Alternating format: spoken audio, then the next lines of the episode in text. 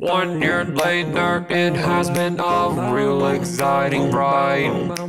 Getting to have my loved ones here by my side. Teenage me would love to find a reason to why. Cause I'm shy now. This version of Joel wants to be your dogging guide. Another new season of Not Average Joel starts right now.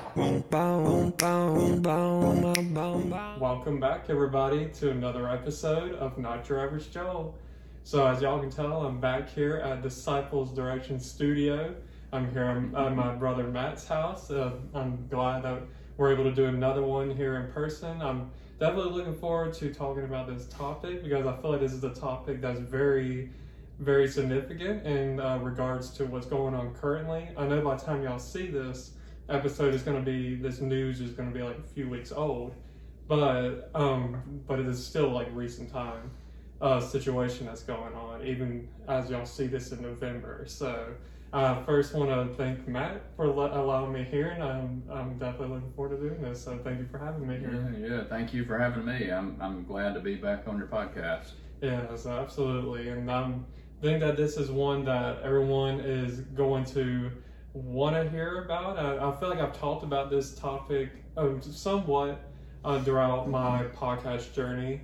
But before I do tell everybody what this topic is about, I do want to remind everybody that that my brother Matt does have a podcast on his, of his own. It's called Disciples Direction. Um, he's had it for probably as long as I've had. I think, we may have um, done it right at the same time. Yeah, the same like same day and everything. everything. Wasn't planned that way. yeah, just that's how it worked. And uh, so he has like many expositional Bible studies. He has some farther back, like where he's done different books of the Bible. He's done like Philippians. He's currently got one in Luke, and he um, just got done with Ephesians not too long ago. So definitely check those out. He has some like discussion uh, Bible study, topical Bible studies um, with him. Just some are him by himself. Some are with uh, his wife Macy. Um, one of my our brothers, Jared. Uh, he's been on some of the topics as well. So uh, check those out as well. And then um, even if you go way back, he even has like some Bible passages of the day, and I think you still do those online on your website. Yes, yes, I still do those on a written part. So, really, kind of my motto for our our uh, disciples direction uh, uh, website and everything, just the whole uh, thing is and we study the Bible every day. So that's part of it. Is just the Bible passages that you can actually get through your email and everything. Go to our website and sign up for that. So yeah. yeah. So yeah. So he it just goes to show how important getting into the Word is, and he definitely understands that assignment and is obedient to God's calling on his life to make this a daily thing for not only himself to read into the Bible every day, but for all of us to do that as well. So yeah, definitely check him out. He has a Facebook page, Disciples Direction. He has a YouTube page now. Last time we, I was here, he didn't have a YouTube page, yeah. but now he does have a YouTube page of Disciples Direction as well. And he has a website, disciplesdirection.wordpress.com. So definitely check all of that out. So um, yeah, definitely give him some uh, like take some time to really listen to his content because it's really good and I'm definitely uh, learning a lot out of listening to some of his podcasts. So, uh, so anyways, today's topic of the day is actually going to be on peace, and I feel like I was telling Matt before this started that I feel like this is it just shows that God's timing is perfect in this situation because um, for us it happened just over this weekend, like here a day or two ago that uh, Palestine and uh, Israel are in a war right now. They Israel has declared war, and I mean, I know for for quite some time they've been having some back and forth. Yeah. But this is where it's kind of getting things are getting a little bit worse. The whole like five thousand missiles being shot towards Israel and all of that. So I feel like this is like a perfect time to talk about peace in regards to that. On top of other worldly situations, like even with Russia and Ukraine and even with uh, even with our nation as a whole, with like political division, um, child president, and there's like so many, so many things that is causing division, and uh, whether it's political, religious, whether it's uh, just all kind of different things. So I think that peace is something that I'm sure y'all have heard me talk about from time to time. I did a podcast on names of God with my friend Caitlin and uh, and her friend Brennan, and we talked about like Jehovah Shalom. So like we did talk about uh, the Lord is peace or the Lord is our peace um, during that time. And then I also talked about the fruit of the Spirit, uh, which ironically it was funny. It was my formal math teacher. so we've kept up with one another. And uh, we talked about peace at that time. But we haven't had a topic where we just solely focused on peace. So I thought that this would be the perfect opportunity. And I think that this is, uh, like I said, it just goes to show how uh, everything is aligned the way it should be and that God's timing is perfect. So, so yeah, today we're going to talk about peace. I have a few questions that I want to ask Matt, and of course, I'm going to give some input into this discussion as well. And I'm already going to tell y'all that this first question is already a question I've asked in the past, like as far as um, as far as Jehovah Shalom when I talked about names of God with Caitlin. But I feel like there's um there's always room for talking about favorite verses in regards to peace. So I guess y'all will know that that is going to be my first question. So we might as well just right, jump right on into it. So, so what are some of your favorite Bible verses on peace? Man, there are so many verses that came to my mind. Of course, I wanted to give a little bit of detail, so I'm not going to go into some full Yeah. exposition.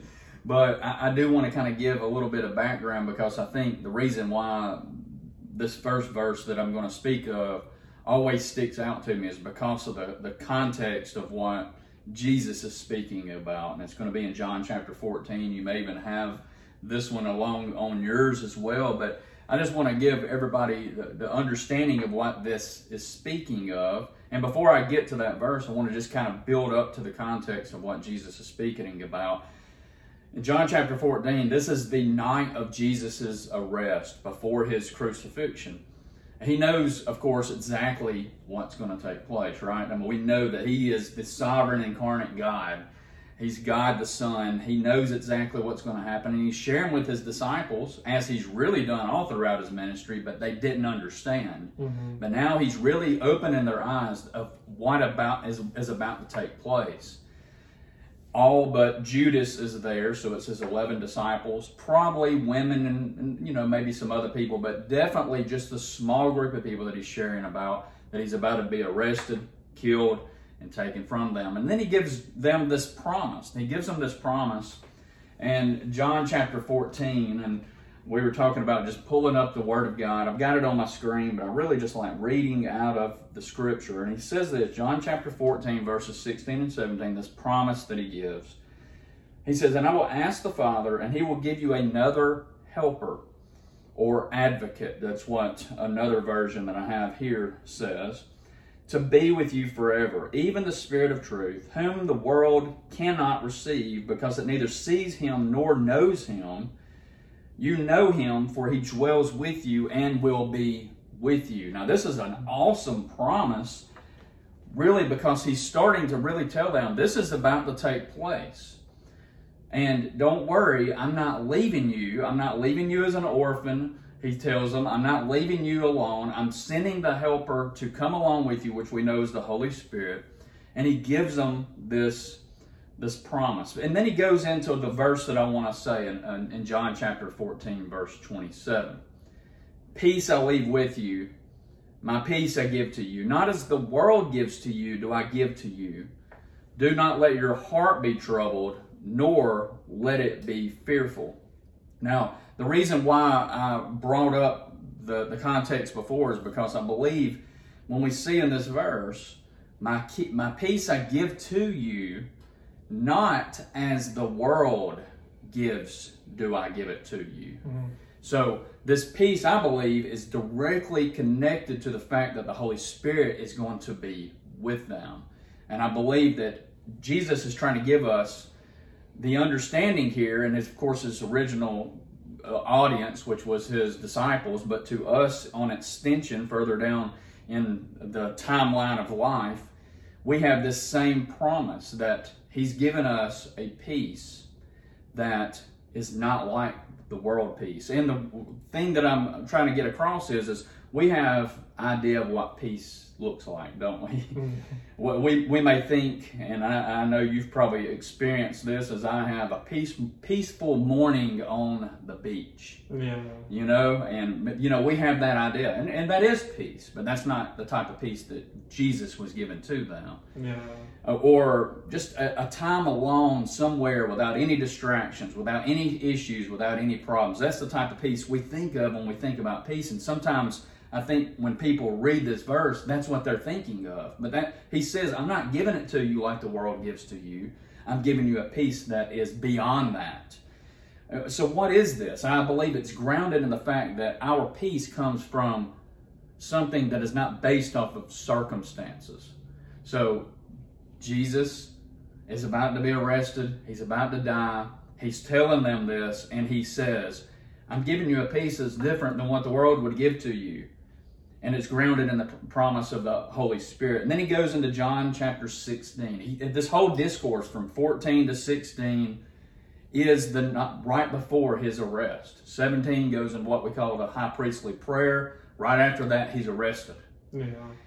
John chapter 16, verse 33. These things I've spoken to you so that in me you may have peace. In the world you're going to have tribulation, but take courage. I've overcome the world. So you're going to go through difficult times. It's not, your peace is not based off of the circumstances that are around you, but mm-hmm. your peace is grounded in who Jesus is, who God is, what the Word of God says, and the Holy Spirit has been promised to that. So I'm going to give some other verses, but I'm not going to go into detail. I wanted to go into detail about that one because I feel like a lot of people look at peace, even that God gives to us, as that worldly peace. Yeah. Can He give that? Yes. But that's not primarily. We've got to remember our peace comes from the fact that God has saved us, He's given us the Holy Spirit, and in spite of the circumstances that we're faced in, and that kind of goes along with, we're not going to go into detail, but something that we were discussing even before this, that the circumstances sometimes of our life can bring upon, you know, just, uh, depression or, or problems and issues in our life. And Yeah. we got to remember those circumstances in our life is not what gives us that peace. I also like Philippians chapter 4, verses 6 and 7. Be anxious for nothing, but in everything by prayer and petition. With thanksgiving, let your requests be made known to God. And the peace of God, which surpasses all comprehension, will guard your hearts and your minds in Christ Jesus. But I don't like just stopping there. I like going to the next because I think this gives us the understanding of what we need, uh, our focus of, of having peace is. But I believe the next two verses really gives us the practical application of how we can do it. How do we have this peace? He says, finally, brothers, in, in Philippians chapter 4, verses 8 and 9, finally, brothers, whatever's true, whatever's dignified, whatever's right, whatever is pure, whatever is lovely, whatever is commendable, if there is any excellence and, and, and if anything worthy of praise, consider these things. The things you have learned and received and heard and seen in me, this is the key. Practice these things, and the God of peace will be with you. Hmm. So it goes beyond just having the knowledge that God can give us this peace. That's what Jesus was trying to show them as well as disciples. Is it, it, it is this is real. It's not based off of circumstances. It's based off of first your obedience to God, and not in some legalistic way. Everybody hates the word obedience. I think, but for real, you know, it's it's your obedience to God. And then, so I, I, I do believe that that's very good. And I just want to share, and, and I'm almost done. You know how long winded I can get. Anybody to, but um, I, I I want to share, and this this uh, psalm I'm going to share a psalm with you. This psalm doesn't really have it doesn't have the word peace in it, but I think we see the picture of peace within it. Mm-hmm. And, and this psalm was at a time when King David was in flight for his life from his son Absalom. His son Absalom wanted him dead. And it was in this time that he wrote Psalm chapter 3. Psalm chapter 3, verses 1 through 8 says, O Yahweh, how my adversaries have become many. Many are rising up against me. Many are saying of my soul, There's no salvation for him in God. And then this right here, this really sticks out to me. But you, O Yahweh, are a shield about me, my glory and the one who lifts my head. I was calling to Yahweh with my voice, and he answered me from his holy mountain. I laid down and I slept. I awoke, for Yahweh sustains me. I will not be afraid of ten thousands of people who all around have set themselves against me. Arise, O Yahweh, save me, O my God. For you have struck all my enemies on the cheek. You have shattered the teeth of the wicked. Salvation belongs to Yahweh. Your blessing be upon your people. And I look at this as in the most distressful time of his life, he's running from his son. For one, who would want to be running from your son that's going to kill you? Another, he's hiding out. Really, he doesn't know how this is going to go, but he puts his faith, his peace comes from the fact that he knows that God's going to take care of him in spite of the circumstances that he's faced with, Mm-hmm. which is not very good. He, he, he ran from his life, it seemed like, all the time.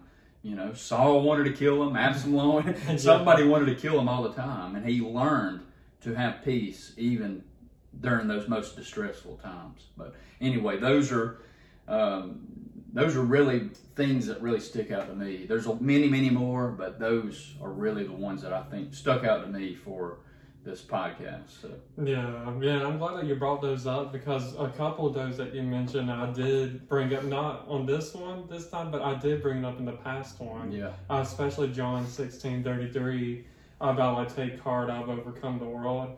Uh, I remember putting that one down because I remember my friend stopped me. She was like, "Wait, say that again," and like I read it again. She's like, "Oh yes," like she just like loved that reminder. And you are right that like many people do base peace off of the circumstances in their life and think that, like you said, maybe uh, going to the beach and like you don't hear no noise, you're just sitting there, you hear seagulls, the the water coming in, you're just like, ah, this is peace. But and there's nothing wrong with that. yeah, exactly. yeah, and yeah, th- there definitely. me, I love that. Yeah, I definitely love those moments as well. But yeah, you are right that like it isn't solely based off of the circumstances that we are in because, like you said, even with David, he was running from like basically from many people throughout his life, but uh, especially this situation from his own son, and it just goes to show that even in the midst of chaos, that you can find peace. And I know we'll talk a lot more about that later on Mhm. here in a little bit, but I just love that reminder that that even when the circumstances are not looking good, when the odds are against you, that you know that you can still find peace knowing that the Lord is still sovereign and that there is still a plan out there and that that you can still take take heart because like um, Yeah. like we said that you know he's overcome the world and that we know how this is going to end. So I think that those are good reminders. And I have four different uh, Bible verses. So, like he said, there's so many different Bible verses on peace, which is why I didn't mind asking this question again on this topic because I knew that there's so many different different um, verses on peace. Oh, yeah. And uh, and then also, I know there's this idea. There's two different ways to think of peace. Like, of course, you can think of God's peace, but then you can also think of peace as far as unity between two people, or you know, one person uh, versus another. So we will get into talking about both sides of peace. Yep. So I do both um, uh, four verses. I think two are about the kind of unity, and two are about God's peace. So the first one I went into Psalms as well, but it was in Psalm 29. So my first one is from Psalm 29 11, and it says this The Lord sits enthroned over the flood. The Lord sits enthroned as king forever. May the Lord give strength to his people. May the Lord bless his people with peace. And earlier in the chapter, I was reading like the whole chapter Yeah. 29. And I was seeing, I saw different phrases. Like I just, it was almost like a repetition of what I kind of read at the beginning of this verse. like it said stuff like uh, the voice of the Lord is over the waters, and then like a couple verses later it said the voice of the Lord breaks the cedars. Then like, maybe a few more verses after that it says the voice of the Lord flashes forth flame of fire. And then it said the voice of the Lord shakes the wilderness. And Mm. the reason why I wanted to put this verse down is kind of going back to the conversation of God, showing how God is sovereign in every situation, and that it, it's just mind blowing to think of how even nature itself is obedient to God, and that like He has control of that whole thing. Right. And that's just mind blowing to think of because there, there's one song I'm not sure if anybody's heard of it. I, I know you probably have, and I know my mom, de- our mom, definitely has. It's Mhm. um, it's called. It's by Nicole C. Mullen, and the song is called "My Redeemer," or no, it's "Redeemer." That's it. Yeah. Um, Redeemer lives. yeah, my Redeemer lives, Yeah. and at the very beginning, like every time when we go on our family beach trip, my mom always likes hearing that song at the beach because she's like, "Man, like who told the ocean it can only go this far?" And that's like a lyric within the song. Yeah. And so I was, as I was reading this verse, I thought about that song, and I was thinking, man, like, and I just got chills just thinking about it right now. Because it's like, it is crazy to think that. I mean, yeah, there are times when, of course, a hurricane or something like that will come in, tropical depression. But it's like, for the most part, it just, it comes in and it stops and it goes right back in. And it's just so, like, amazing to think about how sovereign he is, even over nature, you know, animals, all of us, you know, of course. So that's why I wanted to bring that one up. And then the next one is from Proverbs. It's from Proverbs 16, verses 6 and 7. It says, By steadfast love and faithfulness, iniquity is atoned for, and by the fear of the Lord, one turns away from evil. When a man's way pleases the Lord, he makes even his enemies to be at peace with him. And uh, I put this one down because I feel like some people can take it literally, which I mean, it can happen, but like some people may think, okay, well, like if I try to please the Lord, then He's just going to take away every problem from me, and that like Mhm. that anybody that I've ever had an issue with, it will get resolved, which it is possible, definitely. God can do the impossible, but you know, sometimes it just depends on the situation and all of that. But you know, I, I wrote this down because I felt like it it goes to show that you know some people stop believing because sometimes they, they want an immediate answer. Yeah. Like, well, all right, if God, if you're not going to answer me right now, then then I'm done. I'm giving Yeah. up on you. And it goes to show that sometimes God's answer is no in our lives, Mhm. and sometimes it's not easy to take. Like if, like I was talking to Matt, I've talked about many to many people about the situation of being single. Like I'm, and now I'm just turned thirty not too long ago, and you know the idea of being single. It, it doesn't sit well with me if I'm going to be honest. I would love at this point to be married and having children, but it's just right now isn't God's plan for me. So sometimes, you know, there are moments where I have moments of, I guess, feeling sorry for myself. Maybe I throw myself a little pity party, if I'm going to be honest. So, uh, and, you know, I think it just goes to show that in not everything's going to immediately change for you if you start pleasing the Lord, if you start being obedient and worshiping the Lord, that sometimes it does take time. And that's where even uh, patience comes in Yeah. and you know that could be you know that you could even find peace even in the midst of waiting for your answer so that's something that i want to be more i guess intentional about like being more putting more patience into my life really all of the fruit of the spirit of course Yeah. involved Oh, more in oh, yeah. my life but you know definitely inquire some more patience in order to kind of be at peace with the fact that I'm not married and I don't have children. So, you know, I think that that was one reason why I wanted to put that verse down is because I can kind of relate to it because sometimes I think, well, God, like I, I go to church, you know, you think all these things like you go to church, you you don't do this, you don't do this, and and like why am I still not married? But then th- then you begin to realize that really that's more of, out of a in a way of work-based salvation and also kind of like a selfish ambition kind of thing where it's almost like all right genie you didn't answer all my wishes like why why haven't you answered my wishes i'm being obedient to you. I'm praying to you, worshiping you. So I think that you know that one was a verse that I feel like I wanted to put in there because it's in a way I guess or one that personally I guess affects me. Yeah. So I do have a couple more verses, and this the next two are from New Testament. So this third one is uh, from First Corinthians 14, verse 33. It says, For God is not a God of confusion, but of peace. And the reason why I wanted to bring this one up is because, of course, we know there's so much chaos going on in this world, even if we're not talking about the wars that are going on, even just spiritual warfare Yeah. that's going on when it comes to uh, maybe political beliefs, when it comes to big major topics like like the LGBTQ community, and even about this idea of there's more than two genders. Like like there's so mm-hmm. many Yeah. like m- crazy things that are going on and it just goes to show that all of this confusion to where people don't even know who they are how they even identify and i think that it's definitely the work of satan and the work of the enemy and there there won't be peace in that situation because the enemy wants to see confusion he wants everyone to be who am I? Who was I made to be? Like, who am I supposed to love? And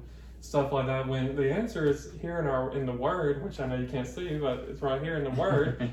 but but like many people don't even want to attempt to look at this. They want to look to the internet, look to technology for answers. Look at look towards maybe a counselor that's maybe more secular that maybe is more worldly that Mhm. that wants to tell you that you should just be how you basically just go based off how you feel Yeah. and and that's to where brings us brings more confusion Oh yeah. because I mean I, not that I've dealt with those personal things but like there are maybe different things that maybe I have gone based off my feeling and then it backfires on me and then, then I realize oh well maybe I shouldn't have done that I should have you know went to the word when because in my me growing up as a Christian all my life I, I should know to go straight to the word but there are times in my life where that it isn't my first resort to go to if I'm being honest so I think it Yep. I think that bringing up this verse, I think is significant in today's world because I feel like many people are confused with their own identity and and uh, on top of many other things that there's a lot of confusion with. So that was the reason why I brought that one up. And then the final verse is actually going to be I'm going to read it out of the Word of God uh, because it's actually going to lead me into my next question. So uh, this verse is from Romans 16, oh wait, Romans 12, verses 16 to 18. It says this Be of the same mind towards one another. Do not set your mind on high things, but associate with the humble. Do not be wise in your own opinion. Repay no one evil for evil. Have regard for good things in the sight of all men. If it is possible, as much as it depends on you, live peaceably with all men. So I brought that one up because that kind of ties into the idea of being at peace with one another, uh, whether whether you are brothers in Christ, especially brothers in Christ, Mhm. or brothers and sisters in Christ, but even with those that are outside of the realm of Christianity, it's important to to kind of keep that unity as best as we can. So that kind of leads me to my next question, where of course I mentioned how we live in a dark world that's like consumed with division when it comes to like in fighting about different things, whether it's political beliefs, religion, uh, and all those other topics that I've talked about. And you know, as I mentioned in Romans twelve eighteen, Paul tells us that we should basically try our best to live at peace with one another. And sometimes it could be easier said. It could, it's easier said than done because sometimes we can fail in that area to where we do give in, and and maybe kind of maybe there someone's looking for an argument and you fall into that trap and you go back and forth with them. So I guess my next question is this. So have you ever been in a situation where someone was coming after you based off maybe your beliefs? And if so, how were you able to manage to keep the peace with that person without it becoming something like uh, a physical altercation or something like that? Yeah, I have definitely been in those um, because I'm I'm very strong about the what I believe, and I, am definitely not for division. I'm sure I have been uh, one that has caused it. So uh, I did want to bring that up. I think that's probably pretty obvious that I'm not perfect at any of what we're going to be talking about and what we've already talked about. Mm-hmm. I mean, I have allowed circumstances to, you know, I haven't found peace in every circumstance. Same thing in this thing. Uh, that there has been many, many times, but I would say that mostly, most of them have been over the internet. That mm-hmm. happens a lot. A lot of people like hiding behind the screen and they don't want to talk face to face with people, and mm-hmm. they're more bold to say things towards you and even say things like that. But I do have a, a, a, a, a personal uh, altercation that happened early, early in my Christian walk that I want to share. But once again, I do think that a lot of what I've dealt with, it has been, at times, it has been political, but usually it's religious. It's mm-hmm. my beliefs.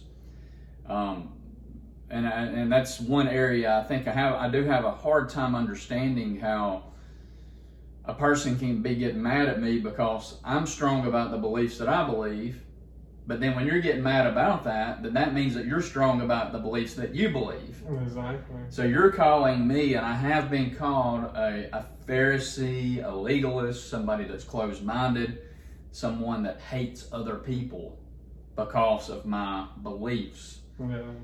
And unfortunately, it's not you always non-Christians that call me this. It's also professed Christians as well. Mm-hmm. And that's a sad testament to I think their testimony, whether they are or aren't real Christians is not for me to decide.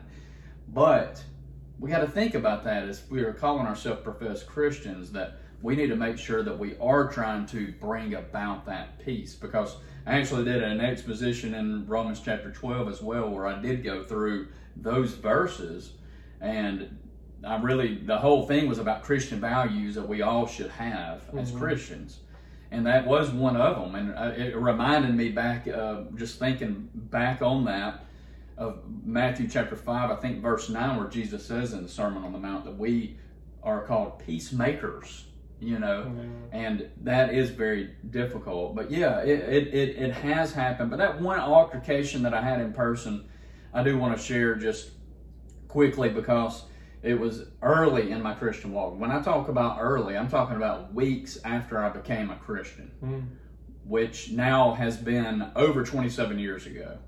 And um, it was very, very uh, a heated discussion so before I got saved, I was one that got into the party scene as a, a, teenager and it carried over a little bit. I got saved three weeks before my 20th birthday, but I was still, I was, I graduated, I was still 17 when I graduated. I had a full time job during that summer. I started working then. So I was, by this 19 years old, I mean, I was still living with our mom and dad, but at the same time, I mean, I was I was an adult. I wasn't just barely out of high school. I was on adult type of uh, uh, projection of my life, mm. doing the things that I. But once again, underage drinking. I was not of age. I was drinking. I was going over to these people's houses. Anyway, God saved me. It was a miraculous saving. I was in my room. God saved me. That's a long story, but I had these friends that I got, I went hung out with. They were, it was an older couple. They were about seven, eight years older than me. And I would go over there. They actually had a, a young child, and I would go over there and I would just drink and I would do things. Well, when I got saved, I just decided I've got to cut all that off. And so I did. So for weeks, I didn't even show up. I didn't call. This was before everybody had cell phones, so you couldn't just text somebody. But eventually, one of my other friends reached out to me and said they were wondering where I was at. And I said, well, I'll swing by there. You know, and I told that friend what was going on, and he thought it was weird that, you know, you got saved? What? Hmm. you know, you're not going to be doing these things. Anyway, so I go over and I visit with them, and they ask me what's going on, and I tell them that I got saved and that God's been changing me and transforming me into something that I was different. They were, of course, prompting, what does that mean? And I was like, well, I'm not drinking anymore. I'm not cussing anymore. I'm not smoking anymore. I'm not doing all these things that I was doing. I'm not mm-hmm. doing what little bit of drugs I did. I'm not doing these things. I don't want to do them. There's something that's changed within me. They had a lot of questions. And of course, had a, uh, a two or three week old Christian I did not know. But I did know some of them. But I decided, you know what? I'll go. And I told them this. I said, look, I said, let me go let me study up on these things and I'll come back with the answers to what the Bible says. I want to just say that the husband was he grew up a Catholic. Uh, the wife was the daughter of a Methodist preacher. So they had they knew the Christian terminology. They knew enough to know what questions to ask. Mm. So I went, and this, by the way, was really what started me Bible studying. I was reading the Word, but this is really what got me Bible studying. So I'm thankful for this altercation that happened because it did bring about the drive to want to know more of the Word of God and what the Word of God had to say about certain topics. So they wanted to really know basically was drinking alcohol a sin? Things like that. Was the way that they're living their life sinful? Mm. It was how do you, how do you get to heaven? You know, would they go to heaven if they died?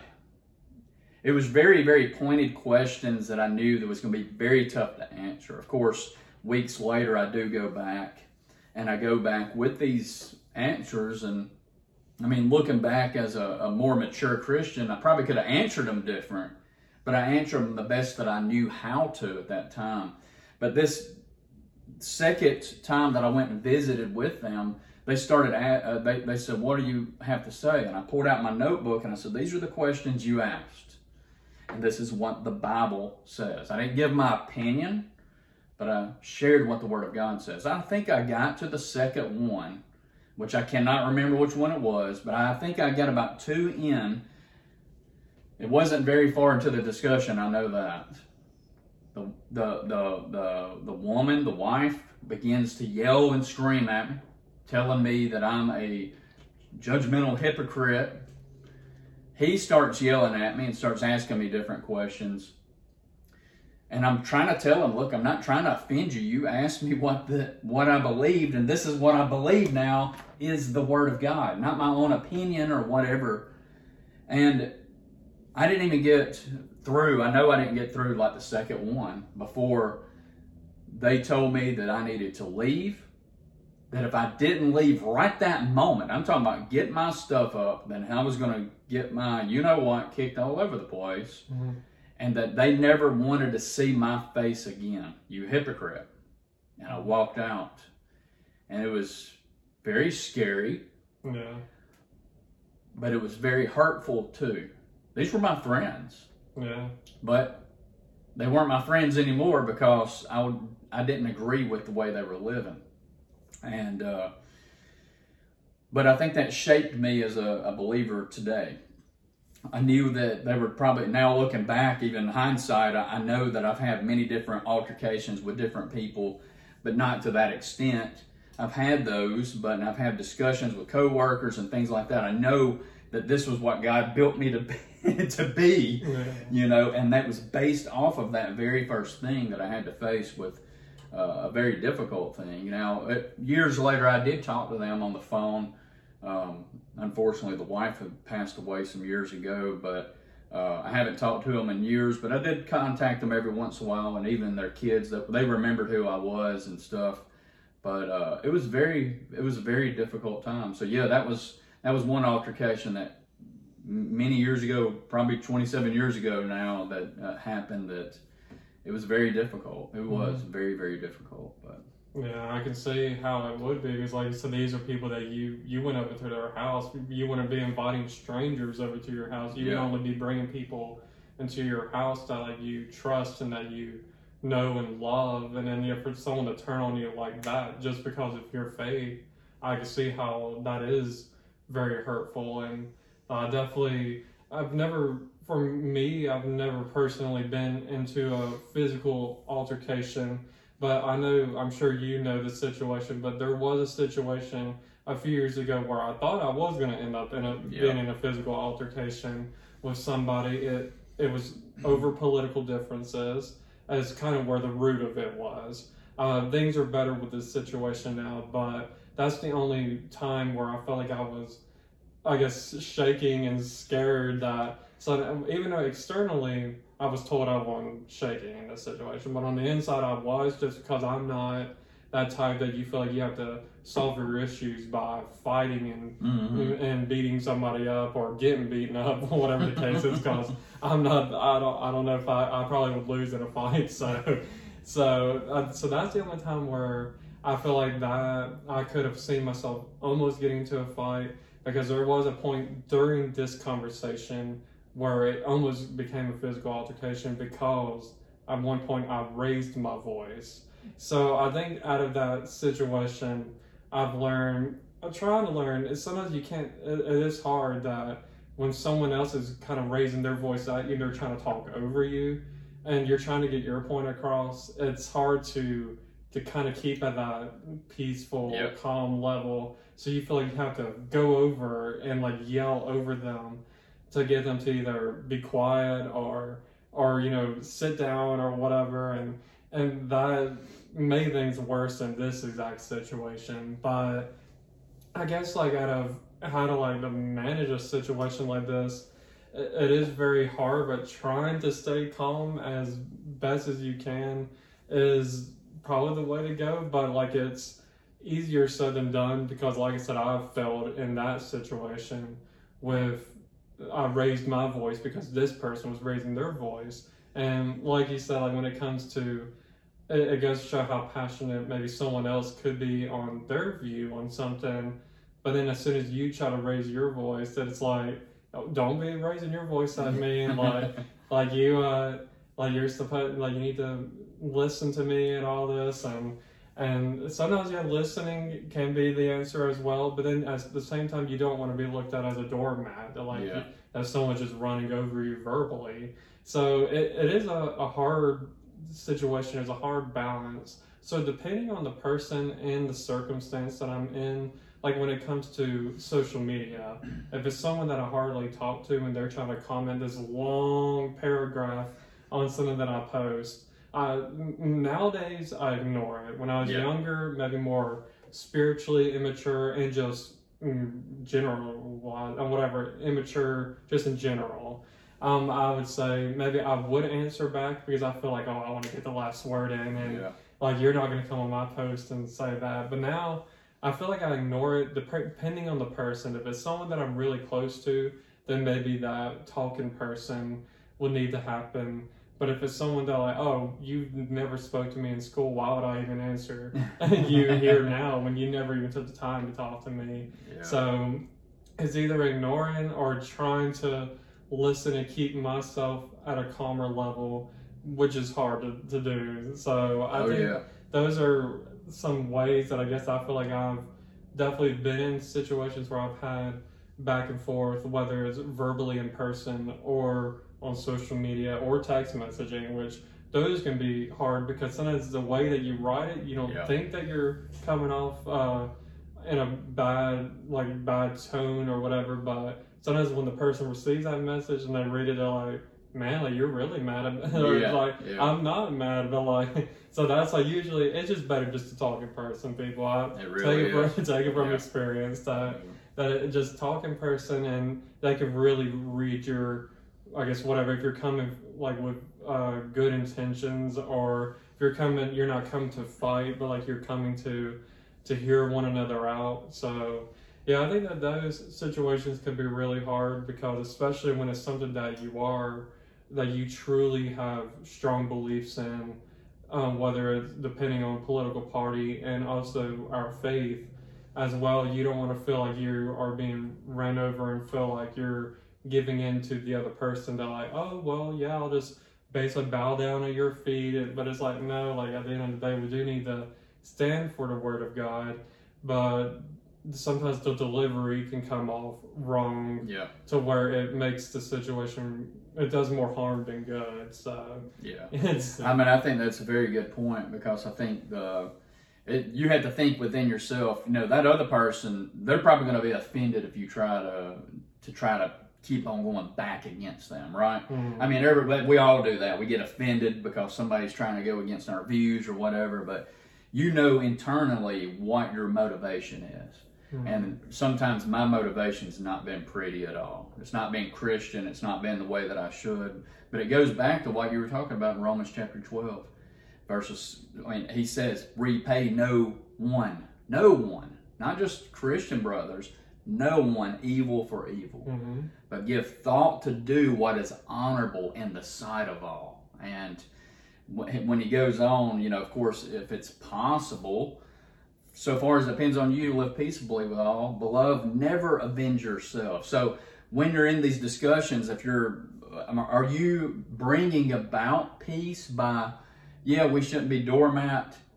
That is a very good point. But at the same time, is it going to resolve anything to bring about an honorable sense towards that other person? And also, is it going to bring about peace? Or is it something within me that just still wants to be right or the one that you know and that's that's always tough and believe me i fail at this probably on a daily basis Yeah. i mean I, I think this is one of those areas i struggle with you know it's like i let my i let my fleshly ego get in the way you know that uh, and i say daily that might be an extreme but it is it's very difficult to do that. And man, thinking back on that, and I'm glad that you brought those verses into this at the beginning because I think for us and for the other people that are listening to this, that's the primary thing is what is your motivation when you are?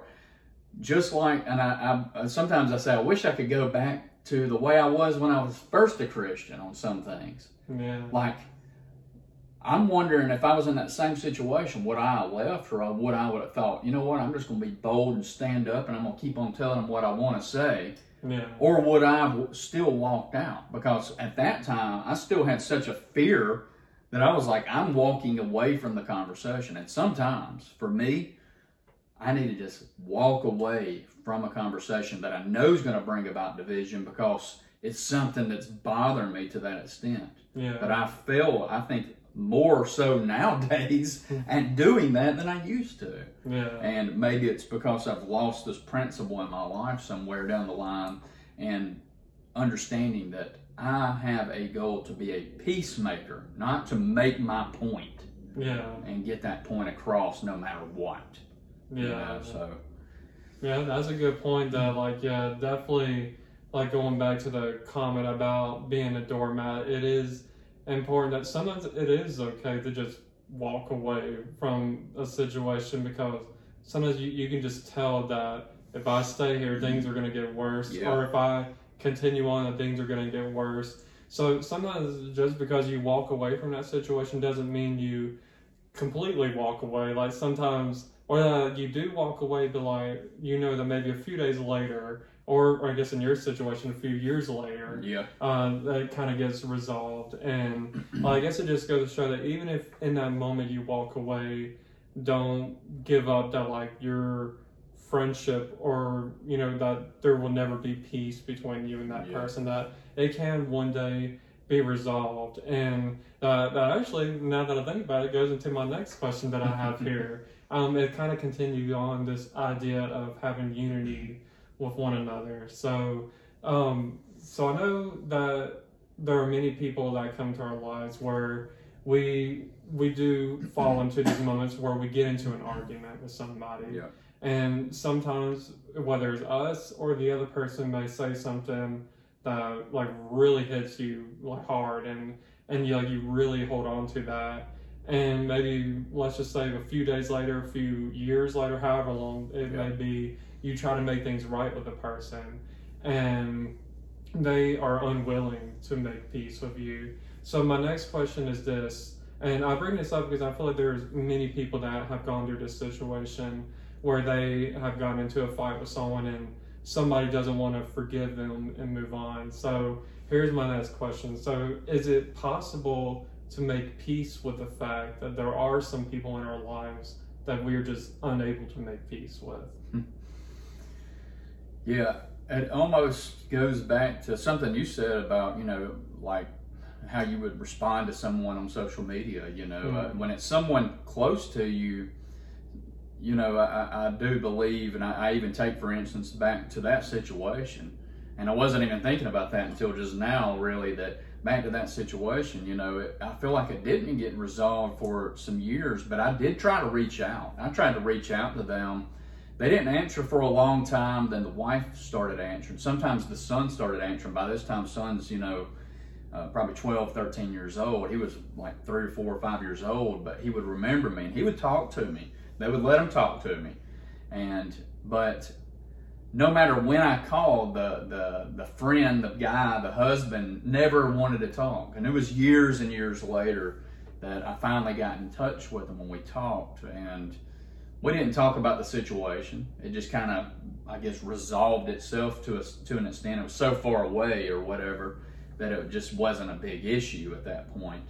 Mm. Um, but I do believe that um, depending on the person that you're in conflict with, how close you are to them. You know, I've been in some similar conflicts or whatever to other people that I wasn't close to, and it's kind of easier to move on from those and say, you know what, if that person still has a problem with me, it's not as big of a deal. As a matter of fact, they're probably not going to think about it a week or two later. But a person that's close to you, and you're you're going to probably know situations even in my own life because as a family we talk about many things that uh, I've had uh, difficulties with some people in my life that uh, even in my own family really close to me that seems to still want to I guess hang on to things that um, that happened, things that were said, and and keeps I guess a distance from me because of things that were said. And these people are professed Christians. Once again, it bothers me more, I think, when it's a professed Christian that does not want to really have peace. Now, they say they would say that they have peace, but I believe that they have a worldly peace. And I'm not trying to be judgmental because a worldly peace, I, I define a worldly peace like this: that's it's freedom from disturbance or tranquility. Mhm. Okay, so it's freedom from disturbance. So that's easy just to say, you know what, I'm going to remove this person out of my life, and therefore I have peace. But the biblical peace that God brings about into our life, and when we're talking about being peacemakers, is not always just running at the door, running away from someone, but it's more about bringing harmony Yeah. and a security with one another and having that tranquility within a relationship with the person. So I believe that the Bible is very specific speaking of that type of peace in our life. So just removing someone out of your life is not really bringing peace. You might be at peace, but that's not biblical peace. Mhm. Peace is about bringing the two uh, people that were at conflict to a place where you can be at peace with one another. Now, I know there's going to be people listen to this, and I would probably even say that too, that would say, well, you don't know my situation. You don't know the person that I'm dealing with. And I know that there are certain circumstances that, yes, that it's going to probably be impossible for that to happen. But we got to try to do that. In fact, I wanted to share the, the, the Greek word for peace in the New Testament. It's irene, and it means wholeness, or when all essential parts are joined together. That's the peace that we've been called to as believers. So, to go on that question that you ask, is it difficult for me to deal with that? It is, especially when it is a professed Christian. Because a professed Christian should look at this as I don't need to just remove that person out of my life, but I need to try to find a way to have peace, like a peace treaty in a war. We're talking about Israel and all that going on right Mhm. now. Probably eventually, maybe years, months down the road, there'll probably be another peace treaty between them, right? And that's really the idea that God wants between fellow believers, especially, but not just fellow believers, but we as believers should be trying to accomplish with all people. Back to Romans chapter 12, that we should be looking to try to have some type of peace treaty. It's not that you bow down to their their views. It's not that you say, "Well, okay, well, we can agree to disagree and all this and that." It's just saying, "Hey, we're going to overlook and those disagreements, and we still love you. We still want to have a relationship with you."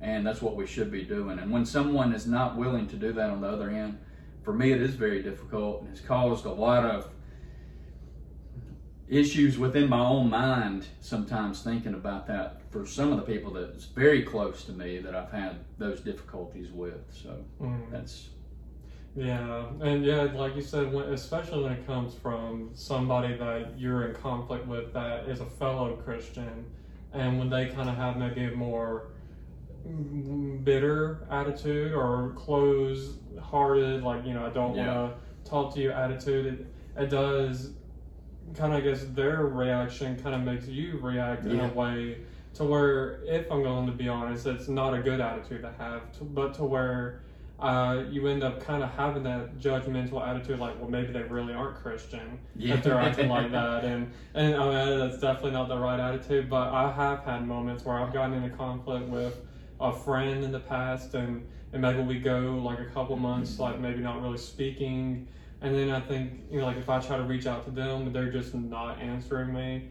Then I start thinking, well, maybe they really aren't Christian. They they put out there that they're this big Christian person, and reality that maybe they're not, and that's uh, of course like not the right attitude to have. So definitely don't don't follow my example that, that I've brought up. Uh, but that was something that I've done in my past for sure, and I mean, I'm sure I have probably even to this day if I ever get into that situation. I hope I I would learn from that situation. But I know that we're not perfect. Maybe we do fall into that attitude from time to time again. But we should try not to fall into that attitude. So, yeah, I think like when it comes to having conflict with a fellow Christian and they're they're not willing to forgive you or be willing to talk to you, it is a little bit harder than the ones that that you're either not close with or someone that's not Christian because it's almost in your head like, well, I kind of expected that to Yeah, happen, but like I'm not going to be that close to them, but uh, I mean, not get that forgiveness that I was hoping to get.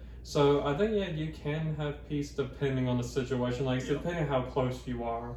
But ironically, for me, when I thought about this question, I thought of two different situations: something that happened to me, and it's something that I did to somebody else. So I'll, I'll Mm. share a little bit of both.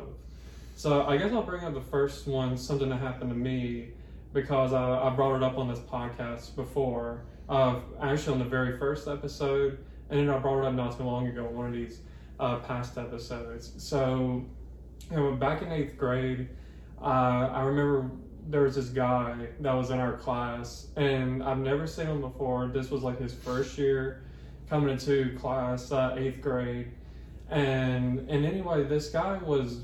Like, I don't know for some reason. I guess once you get into like 13 years old, you start thinking, like people start thinking of the idea of like like sex and stuff like that. So Mhm. this person is was a very, I guess like some reason this guy had this idea of me that like I would like for him to touch me. no. And so, so anyway, we were having our class group photo. I still have the photo to this day. It's one of those that's like in a little cardboard thing, and like you roll out and have Yeah. everyone in your class sitting on the bench in the gym. And this guy sitting next to me, and I remember during the photos, he he kept trying to grab me down there, and I remember coming home to our mom crying about it and just telling her like how humiliating and embarrassing it was and and to this day like you know of course i brought it up in my first episode about bullying and so like i guess it's still something that even though i never saw the person again after eighth grade i moved to tennessee. I never really thought about it until i started talking about it on my podcast. So a crazy story happened, and I don't know if this person's watching. I don't know if this person even remembers that they did this to me. But anyway, fast forward 17 years later, here I am, 30 years old. Uh, a couple months ago, I threw this adult prom for a bunch of people, like friends, family, like some of our family went. And and this girl from my school, she asked me if she could invite someone from school uh, to come, like uh, this guy from school and his fiance. And I was like, who? Yeah, sure. Who is it? She said the name. It's the same as that guy that did this to me when I was 13. And I was thinking, oh my gosh. So like, I, at first reaction, I was shaking because I was thinking, oh my gosh, like the, the same guy that that I feel like harassed me throughout my whole eighth grade year and leading up to that situation. I was like, I'm about to be face to face with this person again, and maybe it. I feel like it was meant to happen that way because when I saw this person face to face, uh, this person never addressed the situation. But I guess just seeing like they, this person spoke to me, it was very friendly, very nice, and I feel like maybe they, for all of them, maybe they did remember doing that to me, Yeah. but maybe they didn't.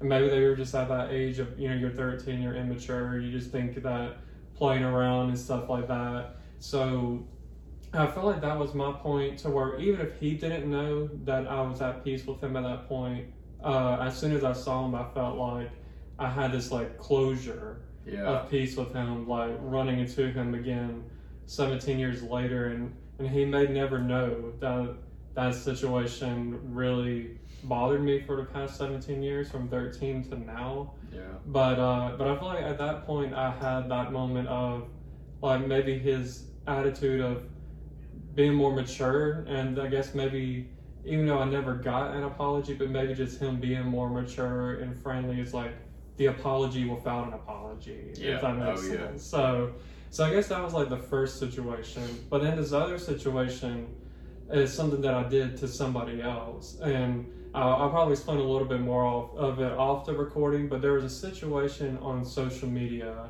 that happened back when I was in 11th grade in high school, and I made a post, and and I didn't think uh, anything about it. So it, it had to do with a football game, and it had to do with uh, certain schools like in our area Yeah. and and so I went to this school. No, I went to our like school, Pinson Valley.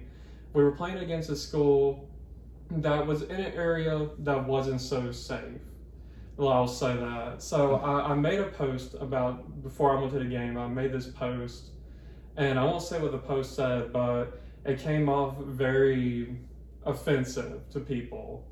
And and I remember all these people writing like calling me different names on this status. I didn't read it because until I got home because I didn't have like an iPhone at the time. I had one of those like phones that slid up like that. Sliding phone. So yeah. I didn't realize that all of this stuff was being said on my post until I got home, and all of these people were like really offended by this post that I put out there. So I ended up hmm. reaching out to these people.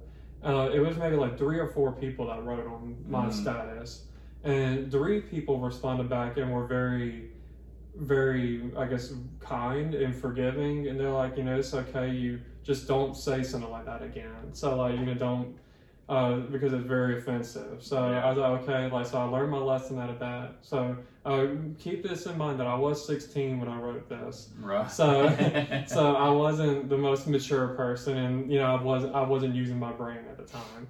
But there was this one person I reached out to, um, and they weren't very like it was almost like they kind of like it was almost like yeah whatever or like it's okay whatever. And but to this day, I can tell this person still does not like me. They Mm. still have nothing to do with me. I used to see this person when I was working at Food Giant while I was going through college and before I got my job at Coke. I would see this person, and this person would maybe quickly, hey, and like just kind of go past. And, um, but anyway, I, I invited this person to my adult prom because, because well, I saw someone else invited her first to the, to the prom. So I wanted to reach out to her as the host to let her know, oh, yeah, well, hope you do come and stuff like that. And she would just read my messages. And then, like, I, I got to the point to where I really needed to know the answer from people if they were coming or not. So I messaged her again. She just read it, and then I was like, if you could just let me know either way whether you're coming or not, like I would appreciate it. And you know, because I need to know by this certain date. And I, I ended up going on my page and I saw where she like removed herself from the event. So I was thinking like she didn't even have like the I guess the decency to even just simply tell me I, I'm not able to come. Thanks, thanks for reaching out. So I was just thinking, even to this day, I can tell that this person hasn't forgiven me. Still has this idea that I'm I am one way when I'm really not that way. It's just over one post that I made yeah. when I was 16. So I guess it just goes to show that Wow. that you don't think that one post can really be a big effect, but it really can if you aren't careful with your words. So, uh, I, sometimes I think about it, and I wasn't close to this person. I just knew this person from school, and but but at the same time, it still sometimes bothers me that Oh, there's yeah. this idea that someone.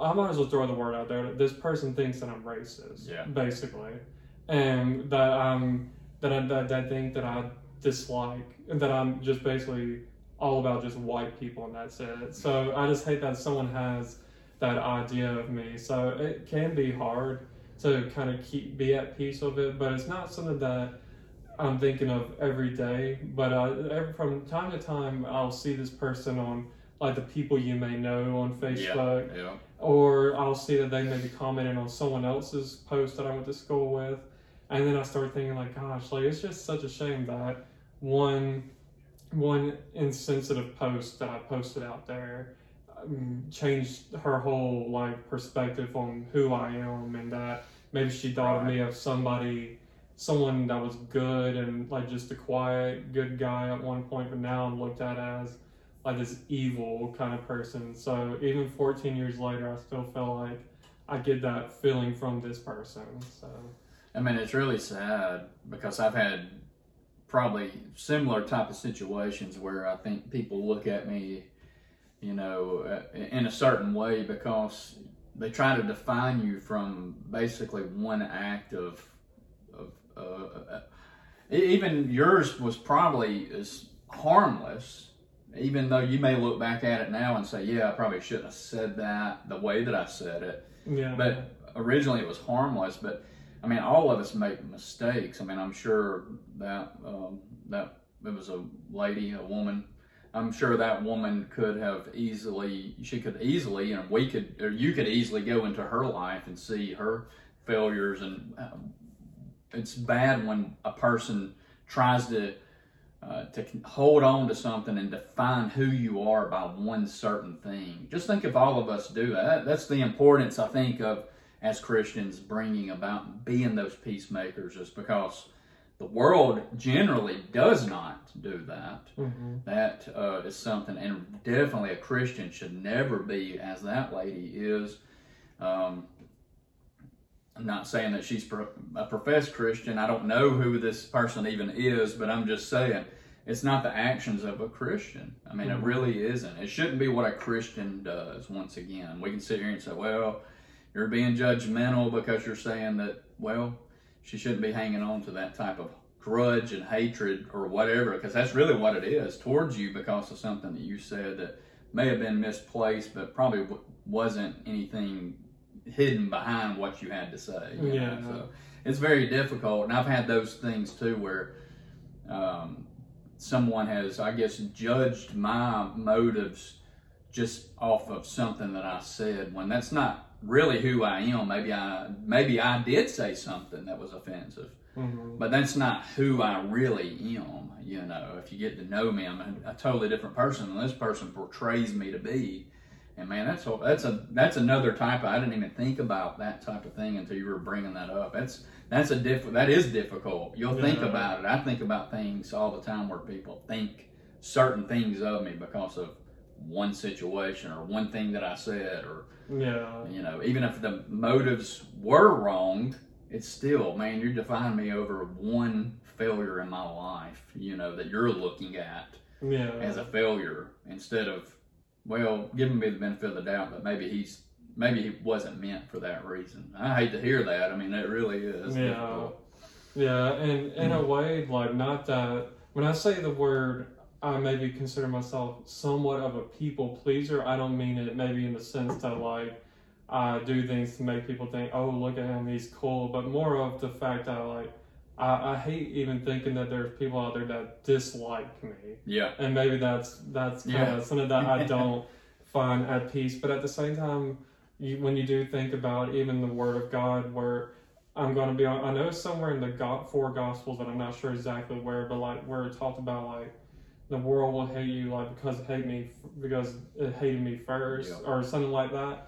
Like Jesus said that himself. So like you know, I start thinking of like I know that Christians are like we definitely live in a culture in a society where where Christians are being persecuted and even even here in America maybe it may not be physical persecution but it may be more just verbal like Yeah. attacking you Yeah.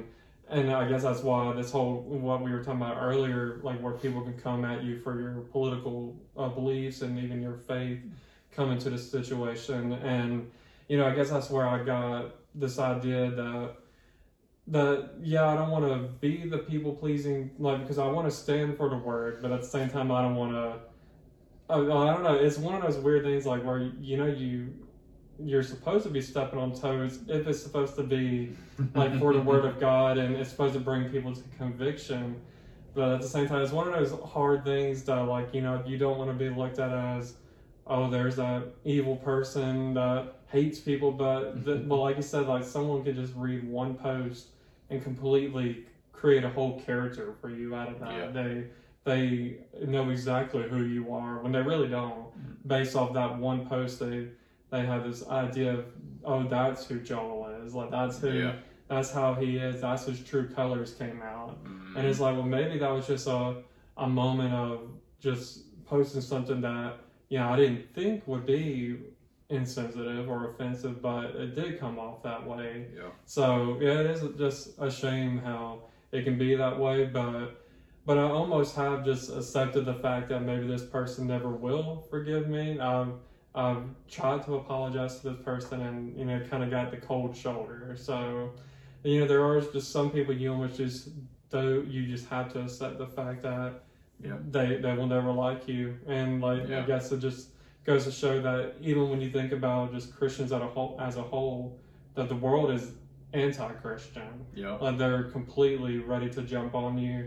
So I'm kind of even if like I just got to realize that even just as one person is kind of like a small dose of compared to like what Christians go through around the world. Like I've seen many videos, like even in Jerusalem itself, of Christians being uh, taunted and mocked and attacked by people of other religions, you know, that do not think that Jesus came here the first time and, you know, died on the cross in that very city. So I think that um, it, it's, it can be very hard. So, like, it's Yeah. hard to, sometimes it is hard to make peace with it, but sometimes you can't just accept the fact that it, that it is what it is. It's Yeah. just the sad reality of it. Oh yeah.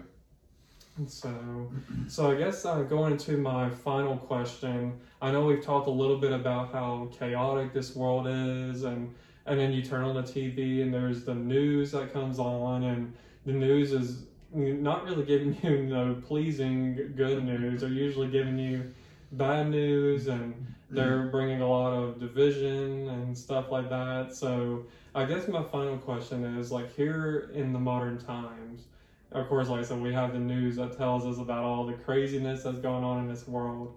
So, how do you, as a Christ follower, have peace in a world full of chaos? That is a uh, that is very difficult at times. Mhm. I mean that that is and, and something that I have more and more. And I know some people might say, "Man, I mean, you need to know what's going on." I do have apps and different things that I, I get the news from, and and I see the updates of things. But I honestly, of course, primarily staying in the Word of God. Hmm. I mean, I- I believe staying in the Bible, staying in prayer, staying connected to God, focusing on what I know that I'm supposed to be doing by fulfilling the Great Commission, And of course, I do that through the website. Not everybody's going to have that same platform or do things like that, the website and the podcast that I have, but that's the platform that I do have and that I use that. And I think that we've got to primarily, because everybody's being called to that Great Commission to, to be making disciples. Mm-hmm. And I think that's got to be the primary focus. But the other thing that I do at times, and I've really even done this even more recently, probably in the past week, is I have really almost removed myself, and I haven't removed my accounts because I'm probably not going to because that's how I share some of my stuff. But I just have really not got on social media much. Um, it, it's bothersome by just some of the things that people say. Mhm. Once again, not only non Christians, but Christians as well, Yeah. talking about other Christians, you know, and making comments about certain views of other Christians and this and that. And yeah, I disagree, and I have a podcast where I have brought those things to the table. But once again, I'm not posting it out there for just to bring. To me, it feels like you're bringing about division Yeah. when you're trying to do those things on social media. I have for years stopped watching the news. I mean, I really, I hardly watch anything. Once again, I am updated on a lot of the things when it does start getting around uh, the time of uh, the the uh, the elections and things like that. I do try to engage a little more into trying to understand what's going on. Mhm. But once again, I just try to stay away from it because it is very chaotic. And we do live in a nation, unfortunately, that is not Christian. I mean, Yeah. people can say what they want. It's not. It was founded to some extent on Christian values, but not fully on Christian values. It was really the real freedom of religion. Yeah. And yeah, they were trying to break away from the, the tyrant of, you know, the Catholicism of that time that was really persecuting Christians. And they were trying to pull away from that. But at the same time, it wasn't primarily just focused on all Christian values. There was a lot of Christian values in the early stages of the United, States. Yeah. And but that has, as we can see, dwindled away to almost nothingness, even within our own churches good, you know so and uh, so it's it is very difficult to do that and to stay focused with so much opposition to christianity but the only way that we can do it is stay in the word of god because we've got to realize you were talking about persecution um, i hear i hear i hear people talk about persecution and say you know here in america we don't understand persecution but really, we do. Um, we don't understand physical, like that it's going to maybe cost our life necessarily. That's not something that maybe is a reality. But that's not only what persecution is. I, I've done a study on this, and uh, I know I've talked to this with my wife before. That persecution, it says many times you could go, and I just encourage you to do this, to go through the Bible. How many times that it says that the Pharisees and the Jewish leaders were persecuting Jesus. Yeah. They weren't physically hitting him. They weren't doing, they were taunting. They were trying to get him to, uh, get the crowd to turn against him. It wasn't all, a, a physical altercation. As a matter of fact, how many times do you see in the scripture where Jesus exits out of the situation because it was going to get physical? Yeah. and he supernaturally somehow disappears out of their presence. Mm-hmm. So persecution is the things that we talk about. It is not the same as maybe another country like China or somewhere that maybe, you know, and, and many others that are being executed for their faith and persecuted in a different form. But it is a form of persecution. And we are persecuted. And if you think about it, no other religion in the world is persecuted, only Christianity. Yeah. Why? Because it is the only true religion. Mm-hmm. And nobody is persecuted.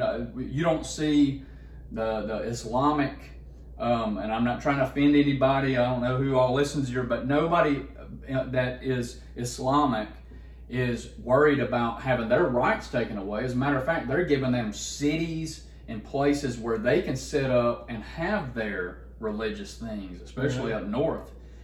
Christianity's is being taken away little bits at a time. Prayer in school, prayer at football games, all different types of things. Even on social media, where they get on there and they they make sure that certain things don't get out to the public. hmm They have this kind of, uh, I guess they what do they call it, like Big Brother watching over you, and Yeah. they make sure that certain things are not said. And when you do, then they cut your account off and Yeah. things like that.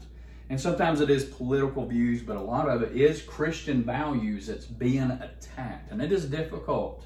Mm-hmm. But I would say, for me, staying in the Bible, staying focused on what I'm supposed to be doing in the Great Commission, and trying to stay off of some of this mess and not getting caught up into it. Yeah. That's really the bottom line. So, Yeah, I think that that's a really good point to like um, to basically get yourself away more and more from social media and like even the news as well, because it does seem like that's where everyone gets all of this information from, to where it does cause negativity, it causes chaos and division and fighting.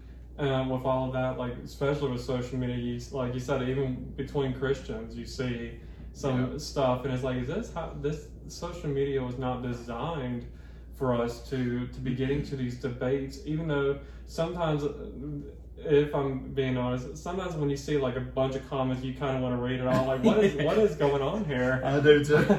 but at the same time, like at the end of the day, we know that it's not the way that social media is supposed to be wired to where you're seeing people fight against one another and all of that. But you know, so I think that's one big thing. Even like with the news, like I, I know someone that we both know close that's close to us that watches the news a good bit yeah. and um, hearing about the news pretty often here recently. and to be honest, like sometimes I don't want to hear it just because it is so negative, and also because it's to be expected. Like we know, we know in the Word of God, it's, it talks about how things are going to get worse, Yeah. and wars and rumors of wars, and families against one another, and and I guess just whenever these, especially currently with like the political race to who is going to be the Republican nominee and and is Joe Biden going to still be running or is somebody going to try to take his place on the Democratic side?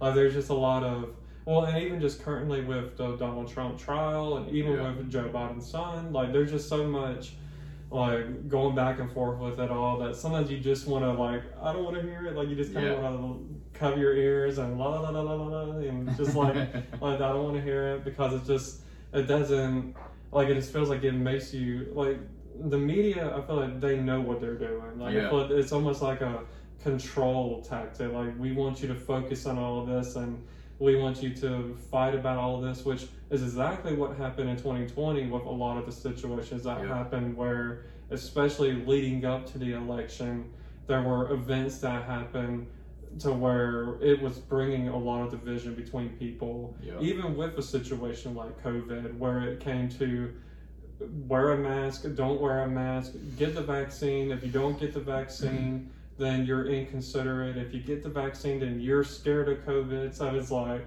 you know you're it was just all over the place. And and i'm sure i will not be surprised if in 2024 there's going to be some of that stuff to happen to Yeah. lead up to the election to to get the right well the right or the actual right person elected into the office so it, it just goes to show that the media knows what they're doing and you are right when it comes to persecution that that it is like a full like intention for everyone to go against God, Christianity, Jesus. Because you even see it in Hollywood. Like you never hear them use Allah's name in vain. You don't hear Buddha's name in vain.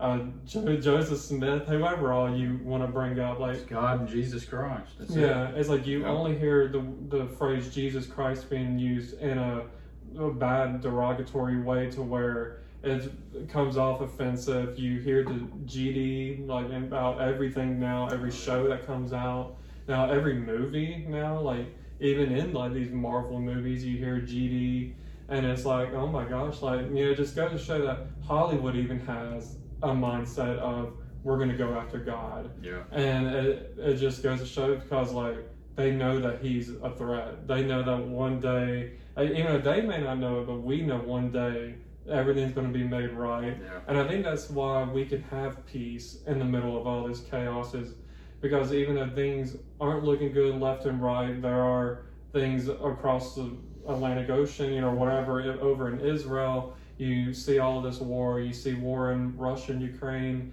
But like we know at the end of the day that that we know what's going to happen. Uh, we could even read here in Revelation. I have uh, Revelation 21, verse 1 through 7, to tell you a little bit of what's going to happen here in the future. So uh, it says this Now I saw a new heaven and a new earth, for the first heaven and the first earth has passed away. Also, there was no more sea. Then I, John, saw the holy city, New Jerusalem, coming down out of heaven from God, prepared as a bride adorned for her husband. And I heard a loud voice from heaven saying, Behold, the tabernacle of God is with men, and he will dwell with them, and they shall be his people. God himself will be with them and be their God. And God will wipe away every tear from their eyes. There will be no more death, no no sorrow, nor crying. There shall be no more pain, for the former things have passed away. Then he who sat on the throne said, Behold, I make all things new. And he said to me, Write, for these words are true and faithful. And he said to me, It is done. I am the Alpha and the Omega, the beginning and the end. I will give of the fountain of the water of life freely to him who thirsts. And then verse 7 says this He who overcomes shall inherit all things, and I will be his God, and he shall be my son. And I wanted to read that just because I love like one day that's going to happen. Yeah. And that's like something that we know we are one day closer to seeing happen. It's not we don't know if it's going to be tomorrow. We don't know if this podcast episode will come out before it happens. right. We- so we don't know if uh, if it's going to happen in a year, ten years, like twenty. Like we just know that one we're all we know for a fact is that we are one day closer from this happening, and it's something to look forward to because we can see like with the chaos that's going on in this world that that we know it's it's getting to the point to where this world is kind of dying uh, spiritually and like just like within the people like just wars and all that so i think like you can kind of take comfort in that just because we know we've read the end of the book we have Yeah. the spoiler alert basically we know that god's going to make things right and he'll he's going to make a way where there seems to be no way Right. Yeah. I mean, it definitely, I think, goes back to what I started this podcast with is your peace is not found on the circumstances around you. It's found on the fact of the promises of God mm-hmm. and the Holy Spirit that lives within you and the promises that Jesus Christ is your Lord and that He is the one that gives you this peace yeah not because of the circumstances, not because of the chaos that's around you, not because Christians and their values are being pushed out and maybe persecuted to, to some extent, and other cultural ideologies are being replaced with that. It's not based off of that that we have this peace. It's based solely from the triune God, mm-hmm. the Godhead, Father, Son, and Holy Spirit that's given us these promises, and that's that's really what it boils back down to yeah is that Yeah, I like that idea that like it's kind of we kind of got back to where we started. circle. It was like a full circle moment. That was pretty neat. That like at the end of the day, it does point back to the fact that it is not based off what we are going through currently. Like to be living in fear and worry that like of course we can be concerned, but like at the same time Yeah. we know that it is not something to fully worry about because we know that one day it's this is not this is going to be this is a temporary thing that we're going through this is something that is going to be over at some point yeah and that we are going to reach that light at the end of the tunnel and you know and also just one other reminder that i'm sure i know people know this but like just something that i love to remind myself is that the same god that Moses talked to, the same God that even our Lord and Savior Jesus Christ talked to, as the same God that we could talk to today. We have that opportunity to talk to the Lord. And I was just even thinking about uh, in like in the book of Judges, like in Judge Mhm. Judges six, um, we see where like Gideon builds an altar and calls it Jehovah Shalom, which is basically like a tribute of the Lord's provision and promise of peace as Gideon and the Israelites were kind of living in like a state of uh, fear of like you know what was going on with I think was it the Midianites? Midianites, Yeah. yeah. So like they were you know of course afraid, but we saw the outcome of that situation, and I just think that like even even in that situation, you can see that even if they felt like maybe they had no other options, like they felt like they were Yeah. going to be defeated and they were afraid that the outcome was going to be defeat. But like you could see that God could turn the tables so quickly, and uh, I think just as long as we fully depend on our Lord and Savior, and as long as we remain in the Word, and that we just continue to keep that relationship number one, keep that above all. I think that's just the the end goal of it all is to just you know keep keep God first and keep Him your priority, and just to never give up and you just don't don't let the the chaos of this world get the best of you because it can it can be hard to Yeah. it can be easy actually you have to fall into the chaos of this world but we just sometimes gotta scoop ourselves back up and mm-hmm. like uh-uh like no we we know what's gonna happen at the end of this so but I, I can understand if you know people fall into it because I've fallen into the chaos and I've Yeah. gotten involved and been part of a division where you almost choose a side and stuff like that. So so I can't say that I've never done that. So like it goes to show that even Christians, like you know, we both admitted, and I'm sure that y'all, who if you are a Christian watching this, you can admit that you know you've probably fallen into this as well, to where you kind of gotten into the you drink the Kool Aid, basically that phrase. like we've gotten into like the like the chaos of it. But we just got to continuously remind ourselves that first remain in the Word of God, and then also take heart and be at peace, and to realize that that one day things are going to be made right. Even if it doesn't happen here in the next hour, it, may not happen the next day, but eventually it's going to happen. We just got to constantly remind ourselves of that. So I think that's going to end our topic on peace, and I think it was a really good topic. I really enjoyed talking solely on this topic. So I thank you again for inviting me over, and I'm glad that we were able to talk about this. Oh yeah, thankful for this. It's really uh, to me, it's been helpful. Not just from the things that I studied on myself, but hearing you and your side of it. It's always good to hear somebody else's perspective and stories and things like that. It helps, I think, build our faith and trust and, and understanding of how God works in other people's lives too. So I thank Yeah. you for uh, inviting me to be a part of this podcast. Yeah, absolutely. And I hope that y'all enjoyed this as well, whether you are watching this on my YouTube page or if you are just listening to this from any of the podcast streaming platforms. I definitely appreciate your support there as well. So, anyways, everybody, I hope y'all have an amazing rest of your day or night, depending on when you're watching or listening to this. And I will see y'all on the next episode of Not Your Average Joel. Talk to y'all later. Thank you, everybody, for listening to another episode of Not Your Average Joel. You should know the drill by now, but just in case if you don't, my podcast is available not only on YouTube, but also on most podcast streaming platforms, my Instagram page at Not Your Average Joel Podcast, and I also have a website that you can visit at NotYourAverageJoelPodcast.com. My episodes will be coming out every Wednesdays going forward, so be sure to come back next Wednesday for a new episode. Thank you once again for your support, and I will talk to y'all in the next episode of Not Your Average Joel. Goodbye.